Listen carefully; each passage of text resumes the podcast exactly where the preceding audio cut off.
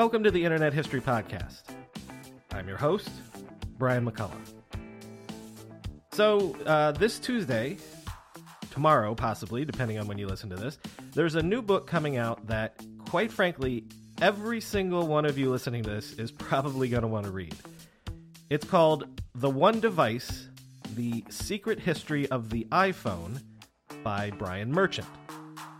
Yes, finally, a detailed history of the entire development of the iPhone inside of Apple. But not only that, the book is also an extensive history of all of the technologies that came together inside the iPhone to make the modern smartphone possible.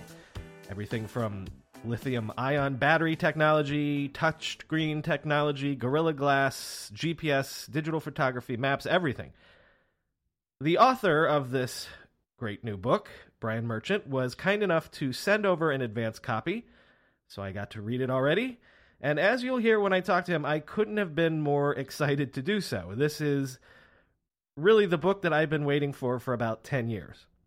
There's a link to buy it in the show notes, but uh, really, uh, go order it now and then come back and uh, enjoy this conversation with Brian Merchant, the author of The One Device the secret history of the iPhone. Brian Merchant, thanks for coming on the Internet History Podcast. Hi, Brian. Thanks for having me. So I told you offline this this is the book that I've been wanting someone to write for ten years. Yeah. Uh, g- getting the behind oblige. the scenes. Yeah, yeah. No, uh, all the little nitty gritty details that everyone's just like, I, I know there's got to be a story there. I know there's got to be a story behind this. So uh, it, it's it's a fantastic book, um, and um, I, I, I'm encouraging everyone listening to go out and buy the one device by Brian Merchant. But well, let thanks. me start. Let me start with really the dumbest question first. Sure. which which is where which is where the idea comes from. Um, wh- the reason though I'm asking such a dumb question is because it's one that I get all the time in the sense that people are always like, "How can you be talking about the history of something that's so new?" And I'm always like, "But but but it's a it's not that new. You know this is the 10 year anniversary of the iphone. But also more importantly like for for technology uh, technologies like this that are so impactful on our lives like i always think why isn't there more history about this stuff? Right. so was that sort of the, the, the, impulse to do this book to uh, tell the story of this super impactful de- device? Yeah. I mean i think that that's absolutely right. I mean it's it's really sort of crazy uh, to think about it. I mean it did. I mean, ten years doesn't necessarily seem like a lot of time. You know, in, in the technology world, things accelerate so fast. It's it's a little bit different, but you know, it's As I say in the book, you know, like sort of like these paradigm shifting sort of culture and uh, economic and technological shifts, they're usually, you know, they're usually not both sort of rapid and seamless. But you know, like today, it's just kind of like, oh yeah, we all have, we have a phone. Like you know, I'll text you, I'll like drop a pin, like just just go to the pin. That's how we'll find each other at the at the concert, or you know, like I, I, I am gonna text you, you know, I, I'm gonna call a Lyft. Like of course, it's just obvious you know like it's it's slipped into ubiquity and to normalcy sort of so seamlessly and so quickly that you know i just kind of had a moment uh, a, a, couple years ago where I, I lost my phone in a cab and it just kind of hit me that being without it sort of just you know everybody's had that moment where you're without your phone and it's just kind of like this like itchy like ugly sort of like oh there's like a disruption in the normal flow and just the fact that like this this one device can do that and has such power over uh, the daily routines of, of such a large subset of the population, uh, it really kind of struck me. And then I thought about it a step further, and I was like, well, wait a minute. Like, I really you know i'm i'm a science and technology writer and editor and i know the basics you know i, I i've read the you know the, the apple books and the jobs biography but i you know i have so little idea about like what really sort of makes this thing tick how it was uh, you know, uh, engendered what the core technologies are and where they come from. So it really started bouncing around in my brain as like this this idea to like just peel the hood off and kind of go piece by piece and try to understand the the whole composite of of ideas and technologies and histories that are hidden within it. Well, you know, that's that's one of the things that I like so much about about your book is I mean, obviously, I'm gonna we're gonna geek out on on the the back the backstage and the stories of, of, of engineering the iPhone, but in the book you go into all the the histories of all of the various technologies, all the components that sort of serendipitously combined to make the mar- modern uh, smartphone possible. So, uh, you know, you go into the history of SMS messaging, of Wi-Fi, uh, ARM processors, the story of Gorilla Gra- Glass, things like that. So you tell all of these histories of the technologies that had to come together to make a modern smartphone. Um, and was there one of those that you were like surprised you didn't know more about or that, that, that people generally didn't know more about? Like everyone kind of knows that you know gps came from the government but like what was the what was the story that kind of surprised you? Oh man. There were so many that surprised me. Um, i think probably the biggest one was multi-touch both because it's such a central technology um, to the way that the iPhone works, and therefore such a central way, uh, uh, central technology to the way that you know tablets and Android phones and you know touchscreens in general now work. It's such a it, it's sort of like the basic language for how we talk to computers now is is, is through our fingers. Uh, you know, besides desktops and laptops, uh, you know, we see a screen that doesn't have uh, a keyboard uh, attached to it, and we think we our immediate impulse is just to, to swipe and to prod and touch it. Um, and you know, really, I, in in fact, the whole history of touch technology is really pretty underappreciated. I think so. The more I dug into that, the more fascinated I became.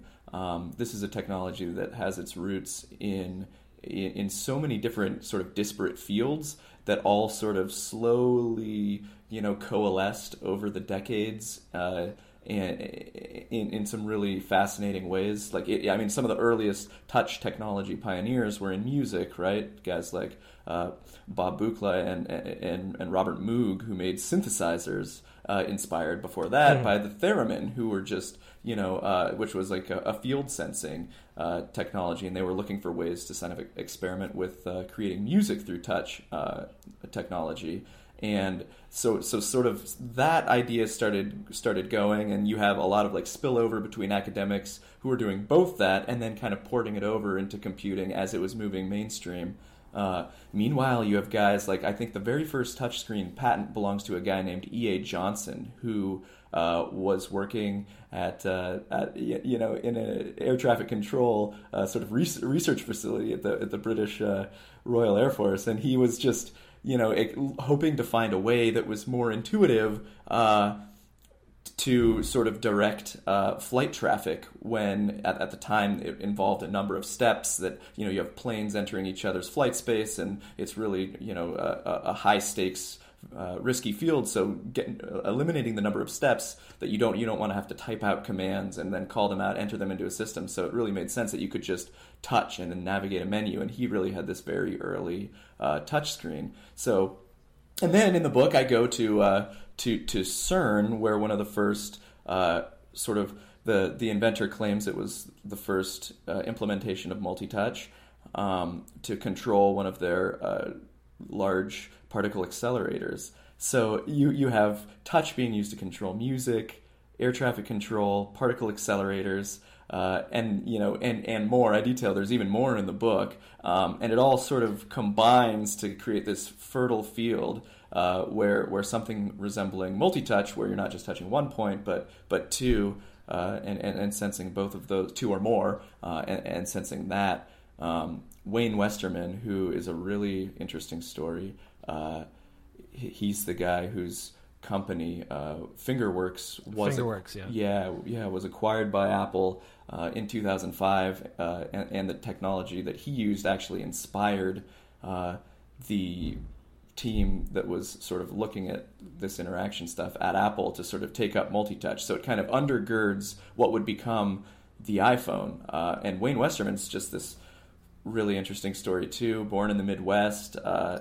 family had sort of uh, was sort of a, a, lot of his family members had it, it seems like hereditary uh, disability, and his mother was was bedridden by by by back issues, and he from a young age had uh, chronic hand uh, disabilities. Uh, RSIs, repetitive strain injuries, and tendonitis. So, it, but he was he was also very brilliant, valedictorian, uh, top of his class. And when he was writing his dissertation on AI, he found that his hands just hurt so much that he couldn't carry on. So he just basically had to invent an alternative keyboard uh, or input method to to communicate his his thoughts to the computer. So he came up with this multi-touch pad that allowed him to do gestures that were uh, less hard on his hands. Um, and that, well, let me yeah. um, let's let's put a pin in that because I want to okay. we'll come right back to that when we'll come right back to, to fingerworks uh, and multi-touch in, in one second when we get into the stuff I'm super interested about. Yeah. But um, like, you, so you, you, go to CERN, you go to Chile, like you really traveled all over the world for this, you know, yeah. uh, tracking down all the components of that. Um, and and one of the thing, other things you did because you know you're going to Chile and to, to like go to mines where like you know the materials to, to make the batteries and the phone are, are mined and things like that. And one of the things that you do to to to get at like the root of what what makes up a phone is you actually have an iPhone pulverized to to to get down to the base elemental components. Right. Did you actually did you actually get to see that process of, of pulverizing a phone, or it was just delivered to you as ashes later on? uh, no, you don't. Uh, nobody could be in that room. Uh, it's very dangerous to pulverize a uh, a lithium ion battery. It, it did, uh, in fact, uh, you know, catch fire uh, in the in the lab, uh, which I guess it sort of because I, I, I, guess this is to, to our knowledge. Um, you know, I reached out to a to a mining consultant and a metallurgist at a guy named uh, David Michaud who uh, runs a mining consultancy called Nine Nine One One uh, Metallurgy, and he had it shipped to a to a lab in uh, Vancouver that does this. That does they they usually like pulverize you know or to see what the chemical composition is if it's going to be a good place to mine or something like that. Um, but so they were like, okay, well, I guess we can, you know, pulverize this iPhone into dust to really, you know, get and we can examine the gases that are escaping um, and really get a count on maybe for the first time the precise uh, composition of elements, like what is actually in this thing. Um, and we were, you know, we were able to like verify a lot of the things. It's the exact sort of weight that Apple specifies, and and it, it was really interesting to sort of break down all of the different uh, different elements and have him look at it and say like, oh, that's that's interesting. Like I, I don't I didn't know there would be so much arsenic in in the phone, for instance. Right, but, right. But, but there is. So it's in the it's in the processor, and uh, you know, I think it's vanadium. I, I need the list in front of me, but there's uh, a lot of really really interesting stuff and it was you know it was interesting to see that like you know there's all this talk about mining or reusing iphone uh, parts and you know recycling the bits but what we found is that the trace materials are so uh, like the precious metals and stuff are in such small amounts that it's just it's really not very valuable at all. The whole metals are worth maybe a, a dollar. Right. I'm I'm actually I opened the book. I'm looking at the chart. The total value of all the elements in the iPhone is a dollar and three cents. yeah, There's and that's mostly the tiny gold, right? Right, right, right. Yeah. The gold makes up the most of it, and it's like 129 grams of material. So yeah. Um, right. All right, so let's let's do get into uh, my my nerdy geeky stuff here. Sure. Um, so, so within Apple, uh, it's the this was this was sort of new to me the the idea of the ENRI group, a group within Apple that is that starts they, they want to they're they're tinkering around with new computing paradigms almost. And um, so they become aware of things like what fingerworks is doing and multi-touch. And and that's sort of sort of the roots of what becomes the iphone within apple. Right. Right. Yeah uh, these were guys that were just sort of they were guys who were who were younger kind of ambitious. Some of them had come to apple because they had this mental picture of the of the Apple, you know, in the in the early '80s that was sort of you know flying pirate flags and you know inventing the Macintosh. So they kind of wanted to replicate that that ambitious, inventive spirit, even though Apple had you know sort of fallen on hard times and Steve Jobs had only fairly recently returned and they were just sort of uh, the company was just picking itself up off the mat. Um, but they they started these informal meetings, as you said, under the Explore New Rich Interactions sort of banner, where they were like, okay, well, how do we want to interact with our devices? They really thought that we were reaching a point where sort of a saturation point of of media uh, on our on our computers, where we were going to want to do more stuff more elegantly than just uh, point and click and navigate through toggle bars and wouldn't it be great if we could directly manipulate data directly manipulate the information? With the mouse there's still an intermediary. With uh, you know with a touch screen if you could get it to work well enough you could just you know really efficiently close all your windows you know move a you know move a move a graphic into place. You could stretch you could pinch and zoom. Uh, some of these technologies were already out there in Chrysalis, but they, they started looking at them together, and uh, especially the user interface team uh, that was really kind of like pioneering how all of this stuff might look like together. Uh, really like fixated on this on multi-touch. Yeah, like you said, they looked at a bunch of stuff like force feedback mice and sort of like you know laser sensing rangefinders and all kinds of stuff. But that multi-touch was the thing that really you know excited everybody as like a possible future, and that's because a junior engineer had brought in a Fingerworks pad into the into the office, and one of the design one of the designers, uh, Imran Chaudhri, spotted it and said, "Well, what's that? What can what can we do with that?" So they they actually mock up uh, like a table sized uh, multi touch uh, screen device. Um, and they, they, sort of do it on the DL because they're afraid, you know, if Steve sees it, he might not like it and he'll shut it down. But famously, and this is a story I had read before, um, they show it to Jony Ive. Jony Ive waits for the, the the opportune time to show it to Steve, and when he does, uh, as promised, uh, Steve was not impressed. Right, right, yeah. So exactly, you know, Steve was the decider, and you know, always, always, always was, uh, and he you know would and it was it was just that you know if you got showed it to him one of the engineers uh, Brian Huppi told me that yeah it really just was like that. If you caught him on the wrong day or there was a bug he could just he could just kill it like completely and say it's done. Don't show this to me ever again. Uh, not now. Like it's not not like come back and try again. Just like don't waste your time with this. Don't waste my time with this so yeah so Jony showed it to him and the details of this are still like a little unclear because I don't think Jony has commented on it since, but uh, apparently Steve was just like, no, was not uh, was not impressed, but sort of thought it over over the next couple days, and then kind of underwent this transformation where not only did he come around to it, but he eventually decided that yes, indeed, what they were working on was totally the future. Multi-touch was the best, and of course that it, it was his idea in the first place. So, so it was well, quite a, quite a transformation but it was still it was still almost an idea that was uh, in need of like a reason for being almost and and so when when Steve this is fast forwarding quite a bit over some details but a couple years later when Steve says we're doing a phone and hey resurrect some of that touch stuff in case we want to use it um, people on the uh, on that original skunkworks team were kind of bummed because they had all these grand visions of like you know a computing UI revolution, and mm-hmm. they were sort of like, "Oh, we're just gonna we're gonna throw this on a tiny screen, and it's gonna be a phone." yeah, exactly. Yeah, they were. They were. I mean, think in the very very beginning, um, they were imagining that it, it would be sort of like a, just an input mechanism for for a, a, laptop or a desktop. Like it'd just be a pad. It would just be an input mechanism for the for the mouse. Uh, I mean, for the Mac, where you just kind of use your use your hand to to do these gestures and and it would be translated to the screen.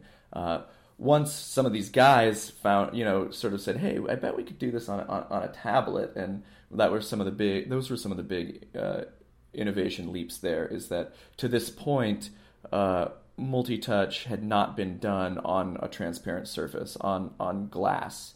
Um, in a consumer product at all. So so those engineers, uh, Brian Huppi and, and Josh Strickon, this guy from MIT, who really kind of like incorporated some research from Sony that was out there uh, and and and built this thing. Uh, and again, like you said, like it was it kind of hit a wall, and the tablet product uh, project kind of it, it became a tablet and they just couldn't justify it at the time because the costs were too high and they just kind of said well we'll just like you know put it on the back burner. And then when the time came you know uh, when when the executive staff eventually did convince steve to do a phone it was it was there kind of in this uh, in this back room still sort of waiting to be uh, you know adopted well, you know what? The, uh, okay, this is this is an area that I I'd be curious to get your opinion on. Sure. Because going in Apple doing a phone, there's there's two strains of thought. Like I've read quotes where people say, "Well, listen, after the iPod." Where we, we go into this consumer device category and we just destroy it, we own it, you know. Yeah. Uh, we we start to think, well, what other shittily designed devices can we can we do that to? But then the other way to think about it is also well the iPod is obviously going to be replaced when when cell phones add music to them. So we've got to we've got to disrupt ourselves. In your opinion what do you think was the main thing that that got uh, Apple doing a phone? Which which of those two tracks you think is is closer to being the real oh, story? oh I don't think that they're mutually exclusive at all. I think mm I think they are. It's the answer is both of them. Uh, mm. Maybe simultaneously. I, I, I, think that you know the first scenario that you laid out, where uh, people were kind of looking around for the next product category. Uh, every single person, like probably the area of the most unilateral agreement that I found was that everybody hated their cell phones at the time, pre iPhone. It was mm-hmm. whether whether they're gathering at the water coolers or in executive meetings, whether or not it's just kind of like you know banter. But everybody remembers you know sort of being frustrated with their phones, thinking that like these things suck, they're shitty. There's so many different ways that it was phrased. I had to cut that section because it was just you know line quote after quote of somebody going like these things were garbage and we all knew it. So I think that well, and also also what weren't they thinking of like maybe doing digital cameras? Like I heard they went pretty far in that direction too. Yeah, there was some talk about doing. I you know they had they had a wide range. You know, uh, Phil Schiller has some uh, fairly famous commentary where he just says like you know like we just kind of like went to the list and you know they had some interesting camera technology.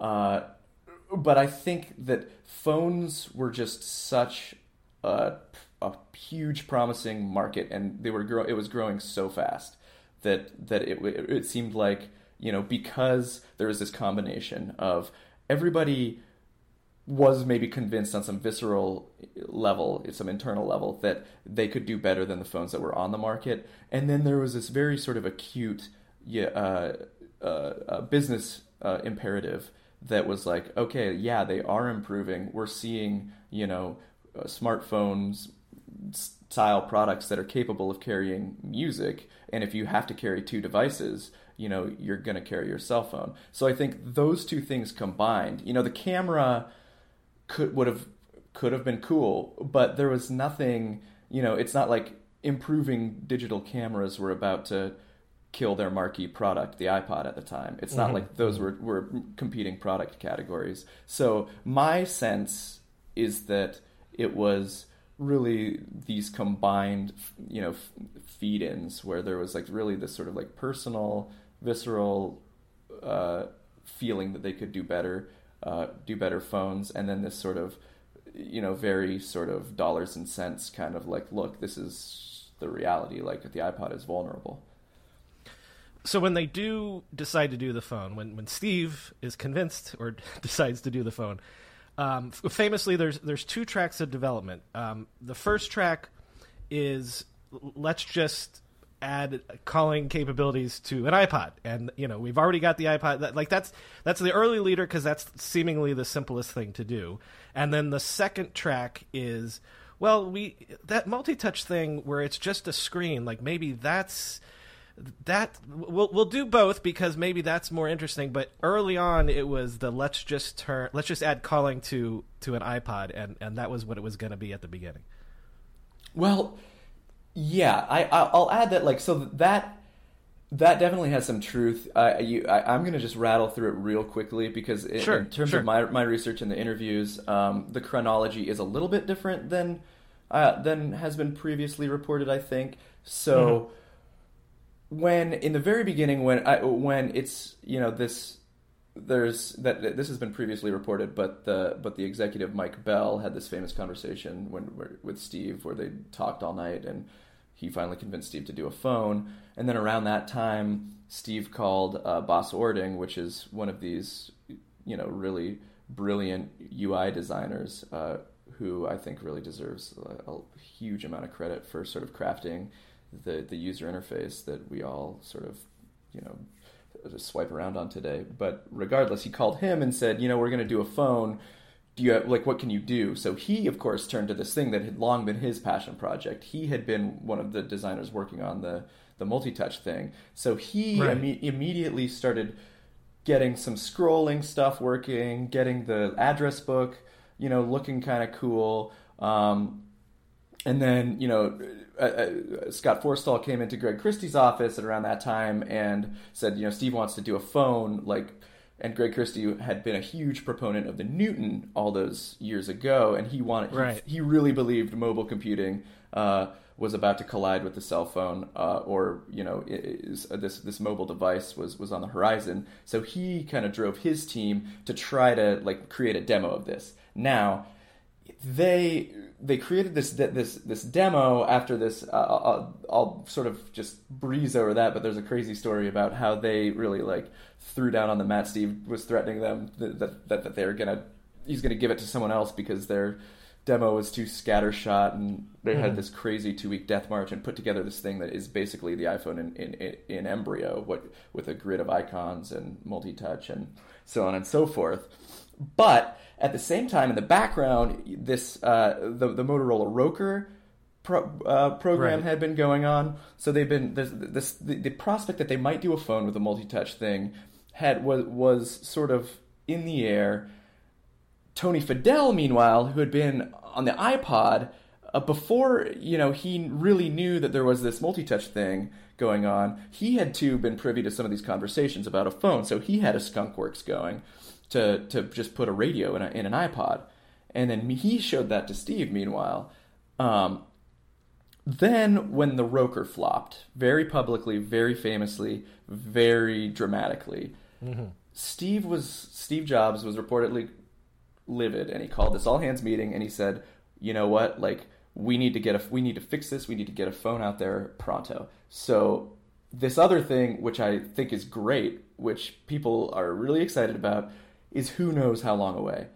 So let's put some of our resources into making this iPod phone. So we took the HI team, the human interface team, over to to the iPod phone and said, "Can you just like can you find out a way to use this iconic, you know, sort of click wheel design to make phone calls in a way that doesn't suck, that is that, that is pretty elegant and and they just spent the next, you know, 6 months just beating their heads against the wall with this prog- with this problem. How do you text with this? How do you make calls with this?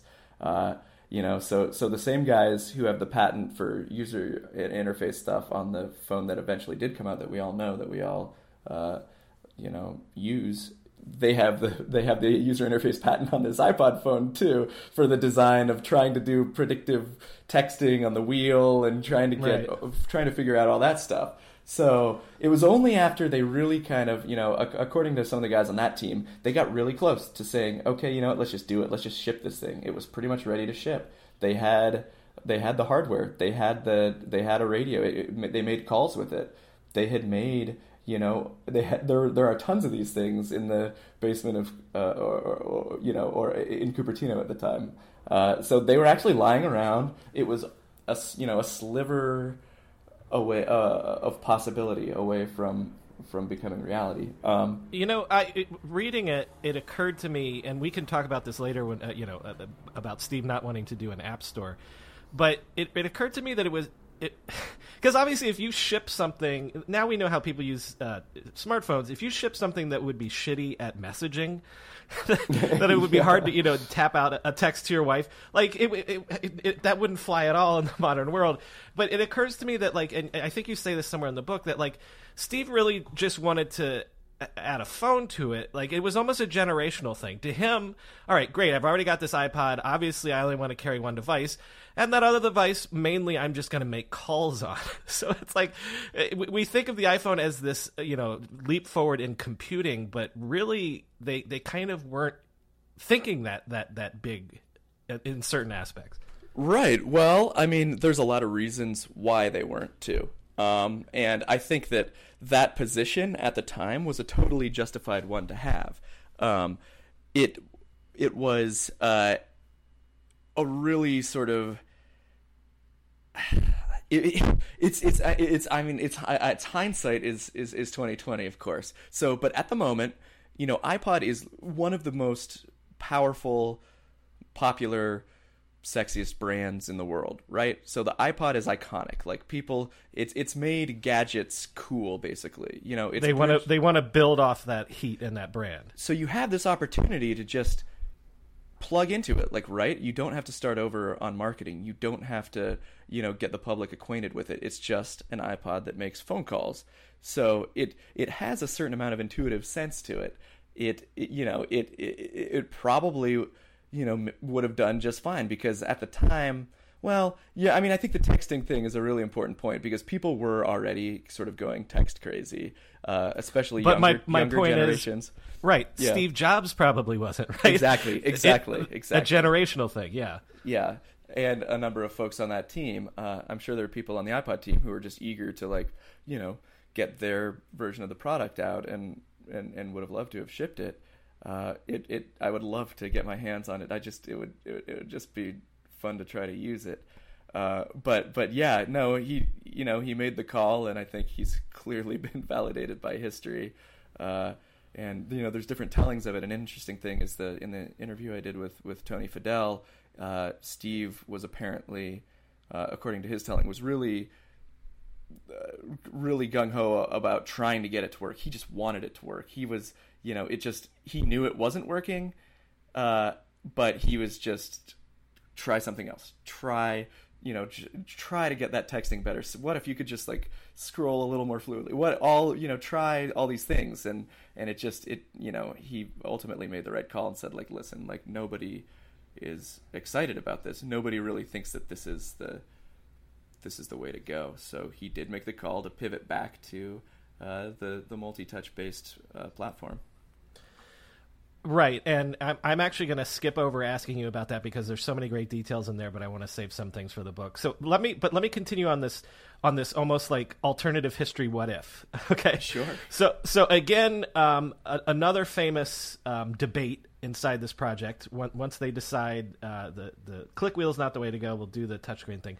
Is then there's the two tracks of the software development. So in this case, one track is um, to bring you know OS 10 and just shrink it down and, and put it on this new device, and then there's the other track, which is the Fadell track. Which uh, what were they going to do? Something like Linux on it or something like that?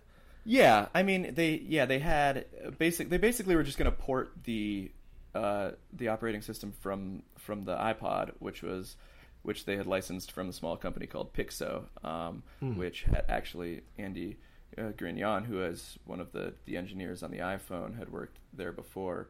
Um, so again, it comes down to this question of how you're conceiving of this device. Like, is it an accessory? Like, is it a self? Is a cell phone has a pretty clear functionality? Um, is it going to be this thing that plays music and makes calls? If so, then a tiny you know, fast, cheap operating system would have done mm-hmm. just fine. But all these engineers who had sort of seen what was possible with uh, this new user interface, um, this multi-touch user interface, some who worked very closely with with Bas and Imran and all those guys, um, and Greg Christie, suddenly saw the the possibility of kind of shoehorning in a whole whole mobile mobile computer, um, and they were pretty convinced that they could do that given their familiarity with uh, with with sort of the the suitable processors at the time, and they just kind of really made a case for it. And as uh, Richard Williamson, the guy behind uh, WebKit and Safari, uh, were one of the driving forces, anyways. Uh, really, you know, he said there were these epic philosophical battles over, you know, is this thing, you know, a tiny computer,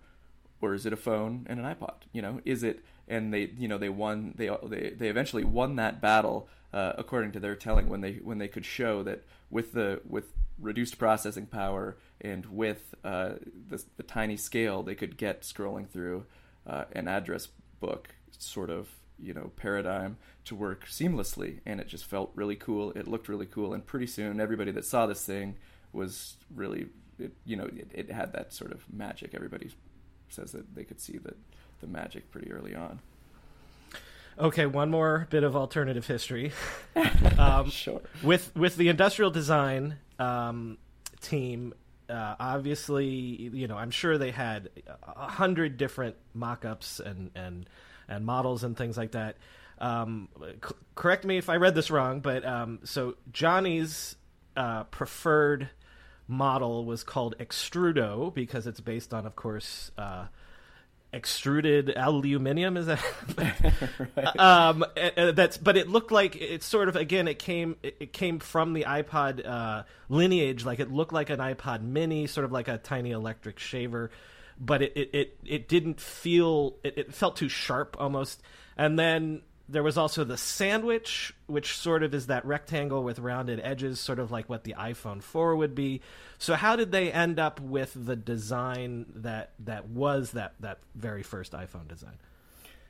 Yeah, uh, well, you, it, there's this this great sketch that is uh, uh, reportedly one of the very first sketches that Jony ever made of, of the device, and it looks pretty darn similar. And I think it was just a matter of trial and error. And again, they got really close to using that Extrudo version. You know, they had they were working with um, Tony Fadell and, and David Tupman, sort of the guy who was really really deep into getting all the all the hardware working. Um, they had chips in it. They had a they had a prototype, but it just it you know it it, it, it was a it was too hard edged. It was too masculine. It was a little uncomfortable to use, and it just you know there's there's that famous anecdote where you know Steve just you know wakes up and one day and says like I just realized it wasn't perfect or I just realized I don't I love didn't, it. I didn't I love just, it. Yeah. I didn't love it.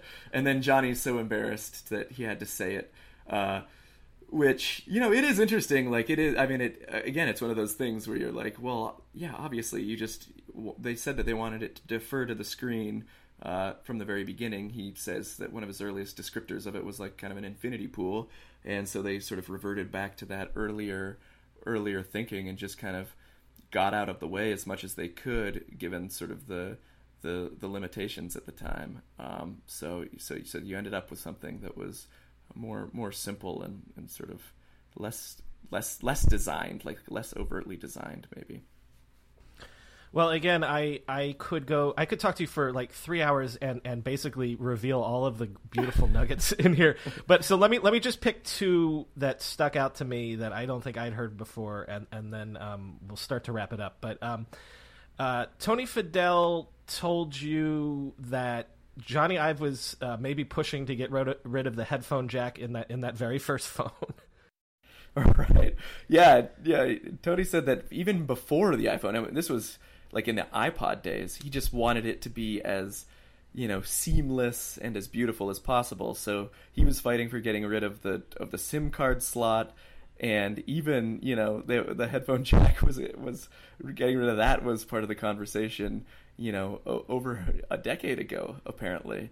So there, I, I mean, I, that's it's kind of hard to fathom, you know, what they would have done in, in, in, instead. But uh, yeah, like that's just sort of like that sort of tendency that now is so like definitive of Apple was has has largely been there for a long time. Just mm-hmm. as thin, you know, you know, David Tupman said that yeah, like that was just like a mantra, like thin is in, like they just it was a constant sort of struggle and one that he says he enjoyed um, as an engineer, as a as a hardware engineer, just trying to like see, you know, just going back and forth, like okay, like all right, well Jony wants it another like half a millimeter slimmer so what can we do? What can we lose? You know like what can and going back and saying like no we need to do this. We can't you know like there there needs to be some way that the the signal can get through. It has to have a have a have an antenna.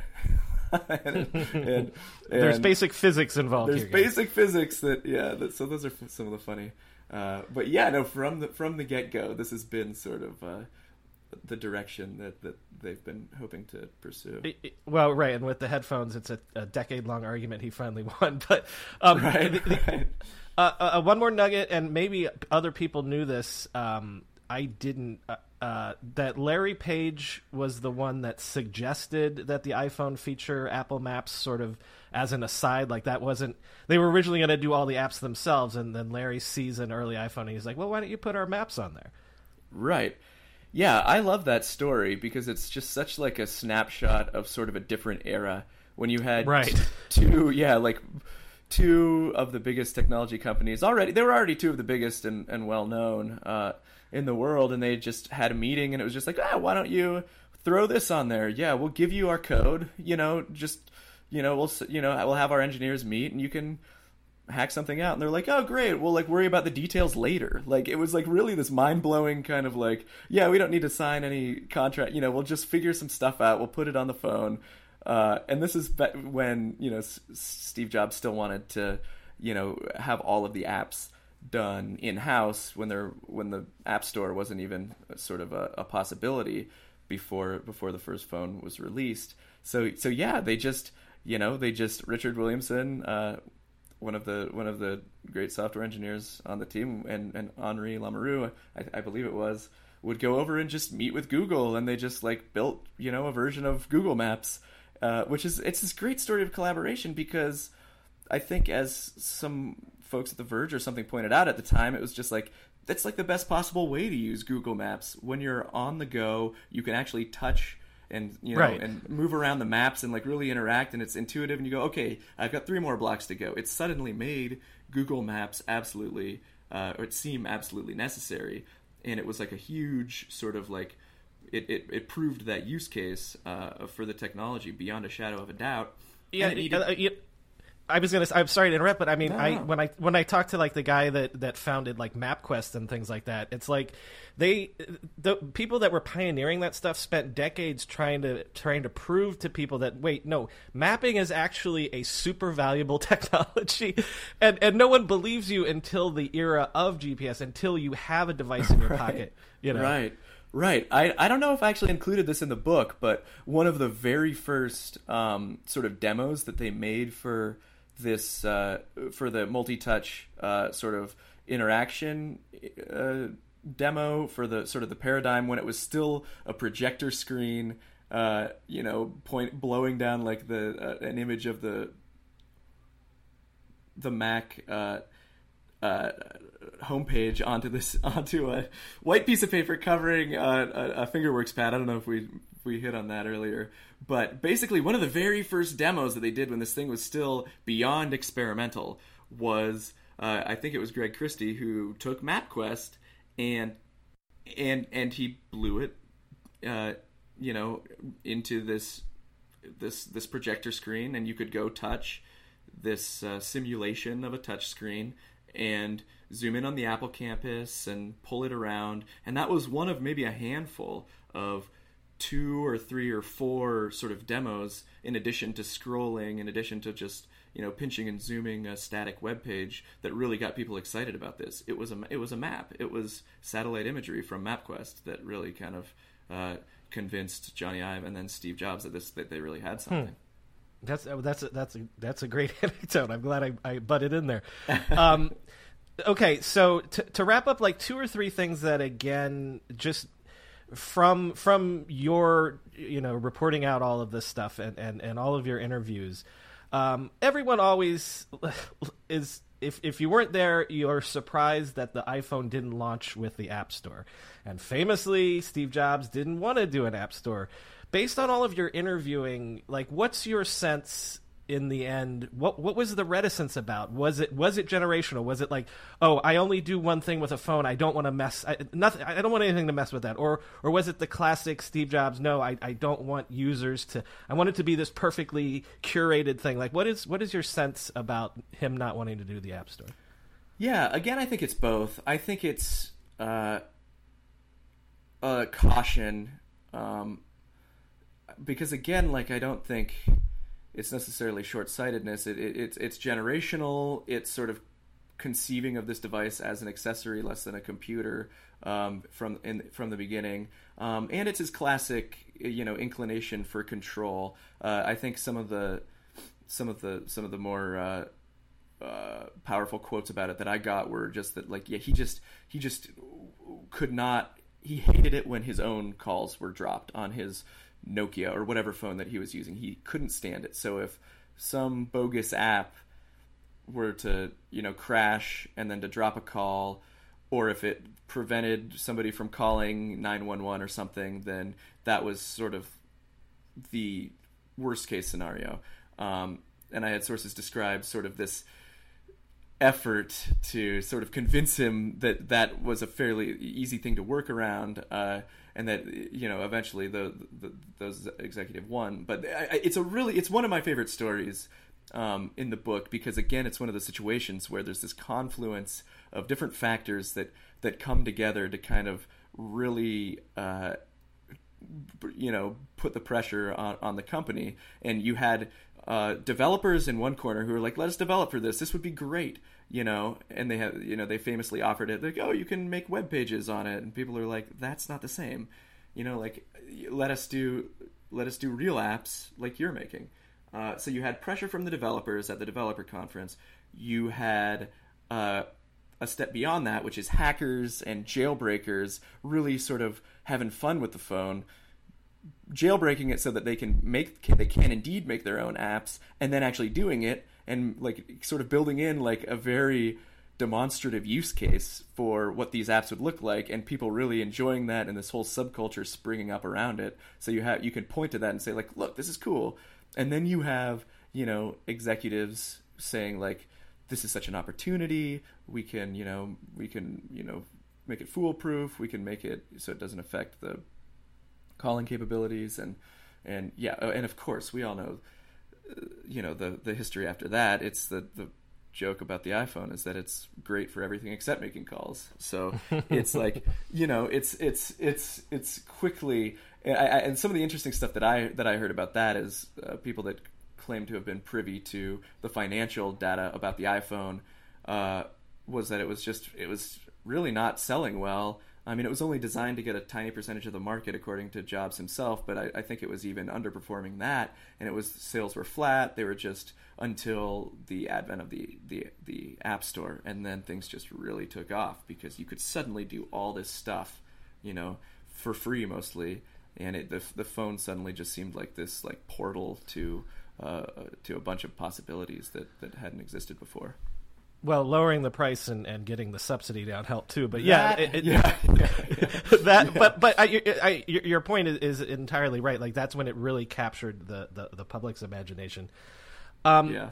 All right. So I asked you this, or I mentioned this uh, before we started recording, but uh, again, your your sense of so I feel like it's rare that a you know every company spends a certain percentage in R and D um, and you know Procter and Gamble, you know, famously tries to create a, a new billion-dollar product category every year or something like that. But I feel like it's rare, exceedingly rare, that a skunkworks project or that R and D stuff that you, you you spend all this money on actually pays off in like a product that becomes your company's main product. Like you know, Microsoft famously spent billions of dollars, you know, creating tablet computers and things like that, but it never paid off for them. Like, do you have a sense of why it paid off for Apple in this case? Because, you know, Apple was small when the iPhone project started, and so they weren't even spending comparatively very much money. Did they just get luck into this at the right time? What's your sense of that? Part of it is that um, I have a, a, nice quote from Evan Doll, who was uh, one of sort of the junior engineers who worked on the iPhone, um, who then went on and spent some time uh, around venture capital and seeing, and he just said, uh, like going out on the other side, just seeing how much of these breakthrough products are luck when the technology aligns at the right time like the arm processor had just gotten powerful enough maybe at the at that time to do all these things. And and who knows there's some sense that that luck is is really involved. Um, and I, I so before I give the full throated answer to the question, I think that I, it's important that I note like that the theme of the book is that none of these things are possible. Mm-hmm. The one device is not possible without these almost incomprehensibly complex sort of ecosystems of of uh, of invention, of work, of of you know, uh, uh of histories of technology coming together, of people, mostly invisible, who who work, you know, in different capacities to make this thing possible, and that's true within Apple, and that's true outside of Apple. Uh, but in this case, I think to Steve Jobs' great credit, one of the reasons that it really did become so so uh, successful was that he got he he believed in it too and he allowed it to consume apple basically. He allowed once this thing got the momentum going you know if you look back at it, just this conversation that we've had you can kind of follow this sort of this project kind of pinballing around apple even when it was kind of small from this experimental rig done before steve jobs even knew about it to the you know linking up with this concept of a phone getting some of the hardware you know uh, validated in this iPod phone project, then getting other e staff to, and it sort so it sort of once like all of those sort of corners of the company had touched it, everybody had got gotten excited about it. He he just he did he went for it and he gave them the resources to to really sort of turn this into a make or break product. So it gained momentum. I think you know he seemed you know he described it to Walter Isaacson as sort of being in the room when the sort of the variations of Sergeant Pepper were were being sort of dictated, and he, you know, really deserves a lot of credit for marshaling Apple's resources. You know, really seeing the potential here and you know paving the way for it. So I think that that's you know, I mean, it, if it hadn't have worked and you know this the phone had been a dud and they hadn't have gotten the user interface to be seamless and it just didn't work, it you know who knows maybe that maybe Apple's done. It, it really, you know, as as Scott Forstall says in his testimony, you know, like you had a roster of engineers on the verge of burning out. If this thing didn't like work, then you have a whole stable of demoralized brilliant people who could have left the company with and then nothing else you know they abandoned their many of their other sort of prospects to pursue this so i think that whether or not that's like a prudent like lesson to teach MBAs or not, because it probably doesn't work, you know, nine times out of ten. But it yeah, worked. Burning out time. your company usually doesn't work out. yeah, right. But they had the right combination of talent. They had the right ideas. They had the right feedstocks. They were in the right place at the right time. Uh, so many things aligned to, to, to make it to make uh, this product possible. So, final final question. Um, in uh, you know as everyone does when they write about Apple, like you have a note in there about Apple's cooperation and certain people that w- uh, want to talk to you but are afraid because well, there's the NDAs. They could get fired if they're still at Apple. Obviously, they can't talk to you. Um, obviously, you want this. You hope this book will be the definitive story of of how the iPhone was developed. But I'm wondering, based on the people that couldn't talk to you but maybe wanted to, like are there is there still like just a reservoir of great details and stories out there still to be told about, about this period at Apple and the development of the iPhone that hopefully once people do retire maybe they'll start to leak out over the years? I mean, there's always more to tell. I mean, this is the inside Apple part of this book is you know maybe a third, maybe a little bit more uh, uh, uh of the book. Um, and it very well could have been twice as long. Um, it, it, there's there's going to be more that you know little incidental quotes and things that uh, people have to say. I'm sure there are stories that that uh, that engineers still working at Apple have that uh, that they want to tell. Uh, but I think by and large, um, especially the early chapters, I re- I feel like I really got a def- really definitive look. I think I spoke to, you know, maybe f- five of the seven people who were um, in the room when sort of the kernel for the iPod, I mean iPhone was planted. Um, mm-hmm. I, I, so so those those early chapters about the ENRI meetings, about turning uh, this multi-touch based uh, platform into a user interface, and then porting it over, um, and then combining, you know, with some of the research and stories that about you know uh, Fred Vogelstein's book Dogfight did right right did, was was was a great piece of history about sort of the the um, P1 versus P2 sort of section of the iPhone's development. Um, you know, I got dozens, dozens of interviews uh, from a lot of people who've never spoken before.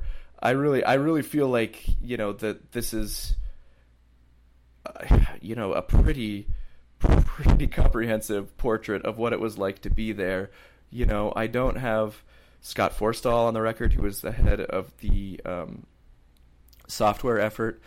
Uh, but one of the key themes of this book is that I'm really interested in what the people sort of doing the inventing, the people in the trenches are doing, less interested in executive politics. You have to hit on it because it plays a role in how, you know, uh, teams work together and uh, progress on innovation is made. But really, the story that's interesting to me is is how these teams, you know, bounce ideas off of each other, how those ideas develop, how they, you know, you know, put the work in, how they work together, how how the engineers have ideas that designers can tweak and make usable by uh, by the layperson, how the uh, designers, you know, kind of envision this platform and force the engineers to come new come up with new ways to to power it. Uh, those are the stories that I'm interested in, um, mm. and the stories of sort of sacrifice that that people made. Um, and I, you know, there's this is this this is as definitive. Uh, a book on the genesis of the iPhone as I think has ever been made, and uh, you know I'm really proud of all the work that went into it.